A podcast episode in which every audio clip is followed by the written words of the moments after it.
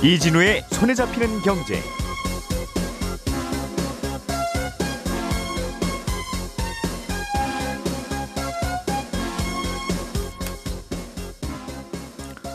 안녕하십니까 이진우입니다.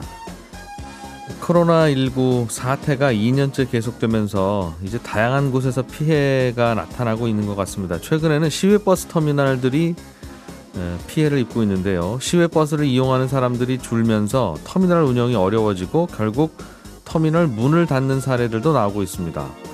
운영되던 터미널이 문을 닫으면 그 지역에 사는 주민들은 어떻게 밖으로 이동하게 되는지 우리가 생각지 못했던 문제들이 또 생기게 되네요. 자세하게 이 내용 좀 들어보겠습니다. 우리나라는 동네마다 지역마다 운행할 수 있는 택시의 숫자가 딱 정해져 있습니다. 그러다 보니까 인구가 갑자기 늘어난 지역은 택시의 공급이 줄어드는 부족한 경우가 종종 생기는데요.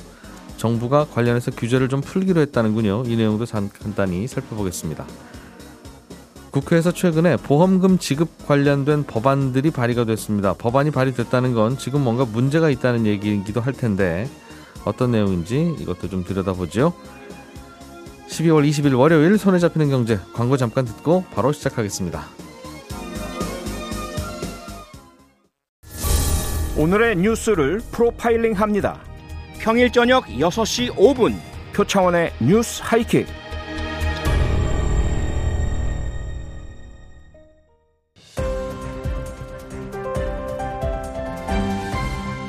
이진우의 손에 잡히는 경제. 네, 중요한 경제 뉴스들 오늘도 산뜻하게 정리해 보겠습니다. 김현우 행복자산관리연구소장 그리고 손에 잡히는 경제의 박세훈 작가, 고란 경제 전문 기자 세 분과 함께합니다. 어서 오세요. 네, 안녕하세요. 자, 박 작가님께서 가져오신 소식이 재밌어요. 시외 버스 터미널들이 일부 문을 닫고 있다. 그렇습니다. 음... 안 그래도 지하철이나 고속철 같은 대체 교통수단이 늘고 있고요. 예. 터미널 시설 같은 경우는 아무래도 노후화되다 보니까 이용객이 꾸준히 줄던 상황이었는데 코로나19로 시외버스 이용하는 사람이 급격히 줄었습니다. 음. 통계 찾아보니까 코로나19 시작 전인 2019년에 비해서 작년에 이용객이 절반 넘게 줄었는데 여행 출장 안 가니까 그렇습니다. 음. 그러면서 문을 닫거나 휴업을 하는 터미널들이 꽤 많이 늘고 있습니다. 최근에 보도가 나온 건 경기 동부권의 최대 규모인 성남 종합버스 터미널이 내년 1월 1일부터 1년간 휴업을 한다는 겁니다. 음. 버스터미널 운영하고 있는 민간 사업자가 성남시에 휴업 신청서를 냈는데 네. 신청서 내면서 밝힌 이유는 코로나19로 매출이 50% 이상 급감했고 정부나 지자체로부터 별다른 지원 없이 매표와 임대 수입에만 의존해 왔다. 음. 지속된 적자로 운영이 불가능하다였습니다. 임대 수입도 그 터미널에 있는 가게들한테서 받는 걸 테니까 그렇습니다. 그 가게들도 장사 안 되겠네요. 안 되죠. 터미널 이용객이 반이 줄었으니. 그렇습니다. 음. 아니, 상황은 뭐 충분히 이해가 되고 장사 안 되실 것 같긴 한데 네. 문제는 장사 안 돼서 문 닫는 경우들이 요즘 여기저기 있긴 합니다만 네. 터미널이 문을 닫으면 네. 그럼 어떡하죠? 그 동네에 있는 사, 사는 분들은 다른 도시로 이동하려면 네. 답이 없어지네요. 없어지는 겁니다. 그래서 지금 이게 성남시에서 굉장히 큰 문제가 되고 있는데 일단 터미널 운영하던 업체가 그냥 휴업하겠습니다라고 그냥 선언하면 되는 건가 궁금해서 알아보니까 그러니까 그게 그렇게 하면 또 안 될 것 같기도 하고 그건 안 됩니다. 터미널 운영하려면 지자체랑 국토부가 인허가 해줘야 되거든요. 예. 그러니 밤대로 휴업도 업체 마음대로 할 수는 없습니다. 음. 휴업이나 폐업에 대한 규정들이 따로 마련이 되어 있긴 한데 네. 휴업 결정을 원래는 이제 지난주 금요일까지 하기로 했는데 성남시가 예. 기간을 연장해서 이달 말까지 결정하기로 했습니다. 일단 음. 시간을 좀 벌겠다는 건데 예. 조만간 성남시장이 업체 쪽 만나서 지원 방안에 대해서 면담을 하기로 했고요. 예. 일단 급한 대로 성남시가 1억 3천만 원 정도를 터미널 업체에 지원하기로 했는데 음. 터미널 업체가 성남시에 제출한 자료를 보니까 업체가 올해 터미널 운영하면서 본 적자가 한 6억 원 정도 되거든요. 음. 1억 정도면 적자폭을 메우긴 매우 부족한 지원금이긴 한데 예. 어쨌든 성남시 입장에서는 말씀하신 것처럼 만약에 여기가 내년부터 휴업을 하게 되면 음. 시외버스로 출퇴근하는 직장인들, 등하교하는 대학생들 바로 타격을 입게 되는 거라서 네. 최대한 휴업을 안 하게끔 설득을 해야만 할 겁니다. 성남시 입장에서. 성남시가 설득을 해야 된다는 뜻은 네. 업체, 터미널 운영하는 업체 입장에서 아예 저희는 안 할랍니다 그러면 네. 안할 수 있다는 거네요. 그렇죠. 그러니까 원칙으로 보면 이거 업체가 마음대로 문 닫고 열고 해서는 안 된다. 이건 공공시설의 네. 그 개념이라서 네. 한것 같긴 한데 그렇죠. 이걸 뭐 강제할 수 있는 수단은 없나 봅니다. 그렇습니다. 성남시에서 휴업 안 됩니다라고 해도 업체가 아, 몰라요. 저희는 안 할래요 하면 그렇게 나올 수도 음. 있죠. 업체 입장에서 말씀하신 것처럼. 예. 그러면 그냥 사업 정지시킵니다. 과태료 물리고. 예. 성남시 입장에서 근데 어쩌면 휴- 어쩌면 휴업보다는 사업 정지가 나을 수도 있어요. 왜냐하면 차라리 휴업 못하게 하고 업체가 따르지 않으면 사업 정지시키고 다른 사업자를 찾아야지 예. 그렇지 않고 휴업을 허가해버리면 1년간 터미널은 그냥 놀게 되는 거니까 음, 근데 또 지금 이런 상황에서 과연 사업 정지시키고 우리가 터미널 운영을 해보겠습니다라고 나설 곳이 있을지 예. 요건 또 다른 문제고요. 음. 정 없으면 이제 성남시가 직접 운영을 하는 방안도 있긴 할 텐데 일단 표만 팔아주면 되니까 터미널은 그렇습니다. 버스는 지난- 다닐 테니. 네. 예. 지난 8월에 영암군 시외버스 터미널을 운영하던 회사가 마찬가지로 코로나19 때문에 폐업을 했거든요. 예. 그랬더니 영암군에서 직접 운영을 지금 하고 있는데 음. 계속 적자가 쌓이고 있어요. 코로나19로 사람 주는 바람에 장사가 안 되는 거니까 이건 뭐 뭐 지자체에서 운영한다고 한들 누가 운영해도. 마찬가지겠죠. 예. 그래서 일단은 성남시가 어떻게 결정을 할지는 지켜봐야 할 것 같고 이 문제는 지금 단순히 성남시뿐만 아니라 앞으로 지방에 있는 많은 시외버스 터미널들도 아마 겪게 될 문제라서 음. 제가 오늘 좀 들고 와본 뉴스였는데 그 터미널의 땅은 성남시 땅입니까? 아니면 그 운영하는 업체 땅입니까? 시의 땅일 겁니다 아마도. 어, 땅이 시의 땅이면 다행히 업체만 바꾸면 되네요. 네. 좀 근본적인 문제가 있네요. 시외버스가 점점 어, 이용이 줄어들 가능성이 높고 왜냐하면 대체 교통수단은 당연히 생길 거고 그렇습니다. 승용차가 없다가 있는 분이 많지 있다가 없는 분들은 또 줄어들 거고요. 네. 또 지역의 인구는 점점 더 줄어든다고도 하니까 그렇죠. 점점 더 손님이 줄어드는 업종이긴 한데 꼭 있어야 하긴 하고 반드시 있어야 됩니다. 그래서 일부에서는 어. 지방에 있는 시외버스 터미널도 그냥 지자체가 맡아서 하고 아니면 민간 업체한테 보조금을 줘야 되겠네요. 많이 주든지 예. 정부가 보고 좀 보조금 주든지 해야 되는 게 아니냐라는 의견도 있는데 음. 이런 부분들을 좀 우리가 사회적으로 논의를 해야 될 필요가 있지 않을까라는 생각이 드는 생각. 못했던 부분에서도 또 뭔가 새고 있었군요. 그렇습니다. 고란 기자님, 네. 택시 문제도 또 뭔가 고민할 게 있는 모양이에요. 인구가 많이 늘어난 지역은 앞으로 택시 숫자도 더 늘릴 수 있게 된다는 뉴스인데 생각해 보면 뭐 당연한 거지 왜 지금까지 그걸 안 했나 하는 네. 생각이 드네요. 그 2005년에 택시 총량제라는 게 도입이 됐습니다. 예, 이게 택시의 과잉 공급을 막기 위해서 이 사업 구역별로 5년마다 적정 택시 대수를 산출합니다. 네. 그리고 이를 지키도록 하는 건데요. 이 4차 총량 지침 2024년까지 적용되는 건데 여기 보면은 그 면허 대수의 거리 실차율과 가동률 뭐 이걸 적용해 산출하는 그 식이 있습니다. 그 식에 따라서 이제 적정하게 산출하고요. 만약에 넘친다라고 하면요. 감차 계획과 보상 방안을 마- 정해서 지자체가 보상을 합니다. 음, 지자체가 택시 숫자를 정한다는 거네요. 네. 문제는 네. 이게 과잉 공급을 막기 위해서 감차 위주로 정- 정해졌습니다. 근데 예, 보통의 경우에는 감차가 많지만 어떤 지역 같은 경우에는 인구와 교통수요가 급증한 지역 있잖아요. 새로 신도시 만들고 네. 그러면 당연히 그 동네는 택시 수요가 늘죠. 그래서 택시 추가 공급이 필요한데도 총량제가 가로막는 역효과가 발생을 했습니다. 그래서 음. 국토부가요 개별 사업 구역의 택시 대당 인구수가 전체 사업 구역의 택시 대당 인구수의 평균 대비 최소 250% 수준이 유지될 수 있도록 필요한 택시 대수를 규모만큼 조정 대수로 반영할 수 있다라는 조항을 신설했습니다. 무슨 말인지 정확히는 잘 네. 모르겠습니다. 그 설명을 예, 드리자면요. 예, 제가 아까 전체 사업 구역의 평균 택시 대당 대수라고 했잖아요. 예. 이게 전체 전체 전국으로 봤을 때 택시 대당 인구수가 309명입니다. 우리나라 전체가 네, 네. 우리나라 인구 309명당 택시 한 대가 돌아다닌다는 거죠. 네, 사업 사업 구역에 네. 사업 구역이면 전체 사업구역이면 맞습니다. 음, 근데 우리- 예, 예. 이게 이제 그 추- 평균은 이런데 그 경기도 광주시 같은 경우에 현재 택시 대당 인구수가 905명이에요. 네. 예, 이러면은 지금 너무 부족한 거잖아요. 음흠. 그래서 아까 제가 250%라고 했잖아요. 예. 309명에 250%, 그러니까 772.5명까지 총량을 늘릴 수 있게 되는 셈입니다. 음, 더 늘릴 수는 네. 있다. 예. 이렇게 되면 아마 세종시, 경기도, 광주, 하남 이런 데는 아마 인구가 급격히 증가했기 때문에 예. 택시가 부족하거든요. 이 문제가 해소될 전망이다라고 보고 있습니다. 그동안 택시 숫자를 좀 줄이는 게 필요했었나 네, 보네요. 맞아요. 사실 점점 더 자가용 많이 타고 다니고 뭐 전철이 생기기도 하고 아까도 말씀드렸지만 차가 있다가 없는 사람들은 잘 없을 테니까 점점 택시 수요가 줄기는 줄겠는데 이렇게 늘어나는 지역이 있다는 거죠. 음, 알겠습니다. 이것도 이것도 신경 안 쓰고 있다 보니까 계속 또 그동안 그 지역 주민들은 고생하셨겠네요. 택시 못 음, 차가 안 잡고. 잡히죠. 김현우 소장님, 네. 보험금 지급 기준과 관련한 법안들이 최근에 국회에서 발의가 됐습니까? 이게 무슨 얘기죠? 어, 예. 최근에 이 보험업법 개정안 관련해서 두 개의 법안이 국회의원으로부터 발의가 됐는데요. 예. 하나는 자동차 사고가 났을 때 상대방한테 지급된 보험금이 아니, 너무 많이 지급됐다라고 음. 생각되면 이거에 대한 이의 제기를 할 수 있고 재심사를 청구할 수 있도록 합니다. 그래서 음. 어, 너무 많이 지급됐다라는 것도 기준이 있어야 되잖아요. 예. 그래서 그 적정한 보험금 지급 기준이라는 거를 뭐 약관에 명시하도록 하고요. 네. 또 하나는 보험사가 보험금을 산정할 때 자회사로 있는 손해 사정 업체에게 업무를 위탁해서 사실상 보험사 쪽에 유리한 음. 이른바 셀프 손해 사정을 하는 행위가 있었는데 이게 네. 관례로 어, 남아 있었는데 이걸 막아서 보험금이 부적절하게 삭감되거나 뭐 누락되는 걸 막겠다라고 하는 두 가지 법안이 발의가 됐습니다. 항상 뭔가 이렇게 개정 개선한 개정안이 나오면 네, 당연히 이렇게 했어야 되는 건데 왜 지금까지는 안 하고 있었나가 오히려 궁금하긴 합니다만. 네, 음, 일단 상대방한테 보험금이 너무 많이 지급됐다고 생각하면 이의를 제기할 수 있다. 네. 지금까지는 이의를 제기할 수 없었나 봐요. 어, 이의를 제기할 수는 있었는데 그냥 민원 이 전부였습니다. 아, 제기만 한 걸로 끝. 네. 그리고 어.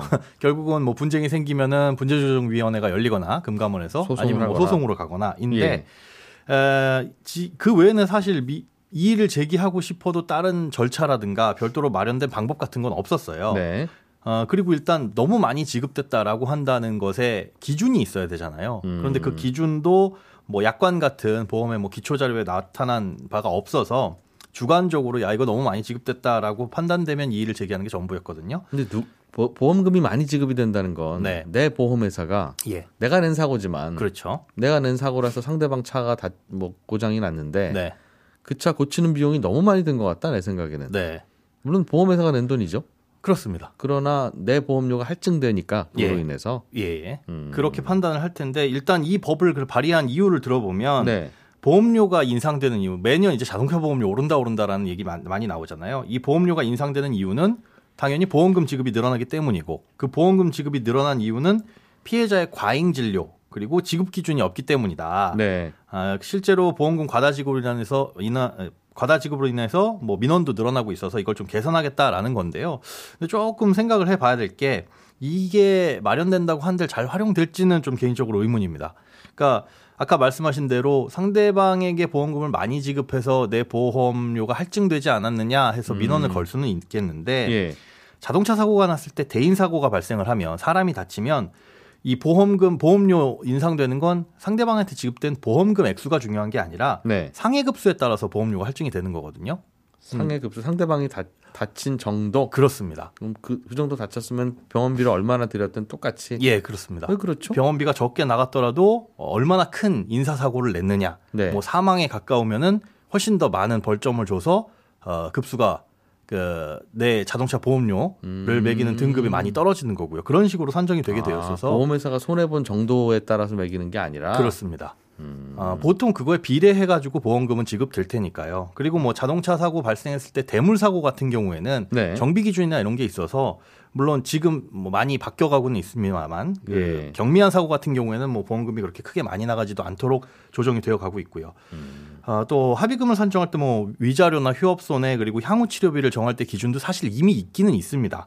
아, 이미 있는데 이걸 보험 약관 같은 기초 자료에 명시한다고 해서 이게 과연 실효성이 얼마나 있을까는 시행을 해봐야 알겠지만 음, 좀 의문이 남아 있습니다. 지금 어차피 상대방에게 지급되는 보험금이라는 게 네. 괜히 후하게 지급될 리가 없고 여러 가지 규정에 따라서 되고 있는데 그렇죠. 주먹구구식은 아니라는 거죠. 음, 그러니 이의를 제기하면 그 규정을 보여주고 이렇게 됐습니다. 설명하면 예. 큰, 뭐 큰 변화는 없을 것이다. 네, 투명하긴 할 테지만 알겠습니다. 셀프 손해 사정을 법으로 막겠다는 게 있는데 이건 뭡니까? 네, 손해 사정이라는 건 일단 적정 보험금을 산출하기 위해서 사고 원인, 뭐 책임 이런 걸 따지는 일이에요. 근데 보험사가 이런 손해 사정 업무를 아, 보험사의 자회사에 맡기거나 예. 그리고 자회사가 아니더라도 관련된 업체에 맡겨서 어, 이 회사가 보험금을 얼마나 많이 깎았는지 이런 걸 음. 평가 요소로 예. 어, 삼는 경우가 있었습니다. 사실상 이제 보험금을 적게 주면 그 업체를 다시 쓰거나 뭐 자회사에 후한 점수를 주거나 하는 거겠죠. 사고가 나서 손해가 얼마나 발생했는지에 대한 논란이 있을 때 예, 손해 사 정사가 그 역할을 해야 되는데 그렇죠. 손해- 공정한 위치에 있어야 되는데. 손해 사 정사가 보험금 줘야 될 입장인 보험사의 자회사이거나 예, 그렇죠. 친한 회사이거나 네.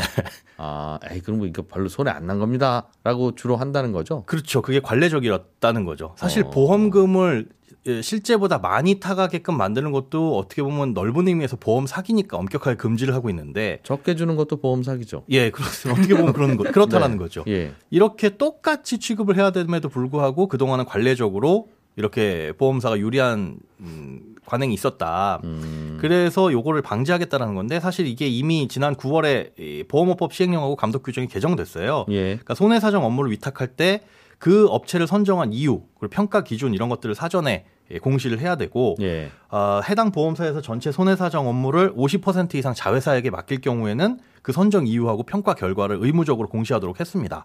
그리고 또 100인 이상 손해- 대형 손해 사정업자에 대해서는 보험사와 이해상충을 방지할 수 있는 장치를 마련하도록 했는데 이번 법안은 그거보다 훨씬 더 강력하게 손해 사정 업무를 독립적으로 수행할 수 있도록 아예 이런 것들을 막는 거죠. 그러니까 보험 자회사가 못하게 자회사는 하되 예, 보험금 성, 이 삭감 정도를 뭐 성과 지표에 반영한다거나 간접적으로 보험금을 조정할 수 있는 행위 자체를 아예 못하게 못하도록 막겠다. 그게 무슨 말이죠? 음, 성과 지표로 삼는 것 자체를 막겠다라는 겁니다. 그거야 뭐 내부적으로 네. 성과 지표로 삼는지 안 삼는지는 인사 과장님이 아시는 거지. 그걸 꼭 플래카드로 붙여놔 놓으면 안 된다는 얘기야. 그거야 뭐 할 수 있는 거고. 네, 예, 이제 공개적으로 들어 나타난 그편 성과 지표는 그런 걸 써서는 안 된다라는 건데. 그리고 또 하나는 뭡니까 이게 보험금 과, 가, 과소 지급 행위를 막는다는 건. 네, 이 마찬가지입니다. 그러니까 예, 보험금이 적정선에서 과소하게 지급된다는 건 에, 삭감을 했다라는 거잖아요. 네, 근데 네. 그 삭감을 했다라는 건 손해사정사에서 할 수 있는 거기 때문에 음. 그런 거를 에, 그런 행위를 하도록 간접적인 에, 입김을 작용하는 걸 막겠다 라고 그냥 명시가 되어 있는 수준인 겁니다. 자회사가 못하게 해야 되는 거 아닙니까? 네? 아예 금지해야 되는데 사실은 음. 보험사의 자회사로 있는 손해사정사들이 많기 때문에 네. 그걸 아예 막을 수는 없고요. 뭐 서로 크로스로 하든가 뭐 서로 지정하든가 지금 우리 상장 회사들이 회계를 맞아요. 해서 발표할 때 네. 항상 그냥 친한 회계법인이랑 하든가 후배가 하는 회계법인이랑 하든가 그렇죠. 하다 보니까 엉성한 그 회계 감사가 된 거 아니겠습니까? 마찬가지입니다. 결국 그러다가 몇 년에 한 번씩은 항상 이제 국가가 지정해 주는 회계법인이랑 해 이렇게 딱 정해 놓은 건데 네. 이것도 구조가 뻔하죠. 그게 뭐 개선되겠어요? 맞습니다. 그래서 이제 하나 더 안전 장치가 생기는 거긴 하지만 뭐 네. 법안이 통과돼 봐야 알겠지만 그동안 좀 관행적으로 굳어왔던 게 조금 음. 방지될 거긴 하나 이게 얼마나 작동을 할지는 피해받은 사람이 손해사정인을 개인적으로 쓸 수는 없습니까? 쓸 수 있습니다. 아, 그 기존에도 그런 법은 있었는데 그걸 예. 적극적으로 알리지 않았거든요. 음. 9월에 요번에 시행령이 개정된 거는 에, 그런 것도 적극적으로 보험사가 의무적으로 알리도록 소비자에게 하고는 있는데 음. 그것도 내일 좀 간단하게 정리해 주세요, 소장님께서. 네, 알겠습니다. 아예 그냥 내가 내 손해사정사 쓰겠다. 네네. 비용도 당신들이 내라. 이렇게 네, 비용도 보험사가 쓸 수 있도록 음. 그러니까요. 고란 기자님이 준비해 오신 소식 하나만 더 보죠. 전기차에 들어가는 배터리 이거 다 쓰고 나면 이거 처치가 아직도 곤란한데 네. 뭔가 변화가 되는 게 있는 모양이에요. 네, 환경부가요 배터, 폐 배터리 관리를 대폭 강화하기로 했는데 이 전기 자동차 배터리 반납에 관한 고시를 개정해서요 지자체가 폐 배터리를 책임지고 매각하도록 하기로 했습니다. 지금 현재 법령에 보면은요 그각 지자체에 있는 폐차 업체들은 배터리를 지자체에 반납을 합니다. 예. 지자체가 이를 분리해 운반 보관하도록 돼 있습니다. 여기까지예요. 그 구청 창고에 쌓여 네, 있는 네. 거네요. 보관까지만 돼 있습니다. 네, 네. 이러다 보니까 이 환경부에서 지적하는 문제가 뭐냐면요. 보관까지만 하도록 돼 있으니까 이후 절차에 대해서는 관리 책임이 불분명해서 폐 배터리가 노상에 방치되는 문제점이 있었다라는 겁니다. 음. 그래서 개정을 했는데요. 여기다 하나를 더 붙였습니다. 매각 책임까지 졌습니다. 지자체가 알아서 팔아라라는 겁니다. 팔아라. 네. 안 사가면. 아무튼 어, 뭐 1원에 팔아도 파는 거니까 네네네. 아무튼 구청 그 거기 창고에 쌓아놓거나 하지 말라는 네, 얘기네요. 네. 아 이거 그 팔 수 있으면 당연히 팔았을 텐데 그 왜 쌓아놓고 있었겠어요 구청이 그동안 글쎄요. 안 팔리거나 어디 음. 대책이 없으니까 누- 아무도 안 사가니 그랬을 텐데. 아 알겠습니다. 폐 배터리가 많아요? 예, 지금 보니까요. 2019년에 1조 6,500억 원 시장 규모거든요. 근데 2030년에는 20조 2천억 원, 2050년에는 600조 원 정도로 폐 배터리 시장 규모가 클 것 같습니다. 그러, 그도 그럴 것이 전기차 판매량 자체가 증가하기 때문에 그렇습니다. 당연히 그렇겠죠. 네. 어, 전기차는 계속 매년 늘어날 테니까 얼마나 얼마나 돼요 전기차 판매가? 이게, 이게 이제 2017년에 368만 대인데 2025년에는 한 2,200만 대까지 확대될 것 같고요. 이게 재밌더라고요. 올해 440개밖에 안 됐대요. 폐 배터리가 올해. 400 400개. 그러니까 400 개. 구청에 쌓아놓을 수 있었겠죠. 예. 예. 근데 2025년엔 8,300개, 2029년에는 7만 9천여 개로 늘어날 거다라고 합니다. 아 그렇군요. 당장의 폐배터리도 문제인데 리콜 돼가지고 회수된 배터리들 그런 아. 배터리도 얼마 쓰지 않은 배터리들이 있잖아요. 그렇죠. 어, 그런 것들마저도 지금 시장에서 판매가 되지 않아서 음. 어, 쌓여 있어서 골치가 아프다. 그 일일이 다시 재활용하는 기술이 있- 뭐 만들면 있긴 있을 텐데 아직은 400개밖에 안 나오니까 누가 그거 신경을 안 쓰죠. 개발하겠어요. 이제 개발되겠죠. 예. 예, 저는 잠시 후 11시 5분에 다시 손에 잡히는 경제 플러스에서 찾아오겠습니다. 고맙습니다.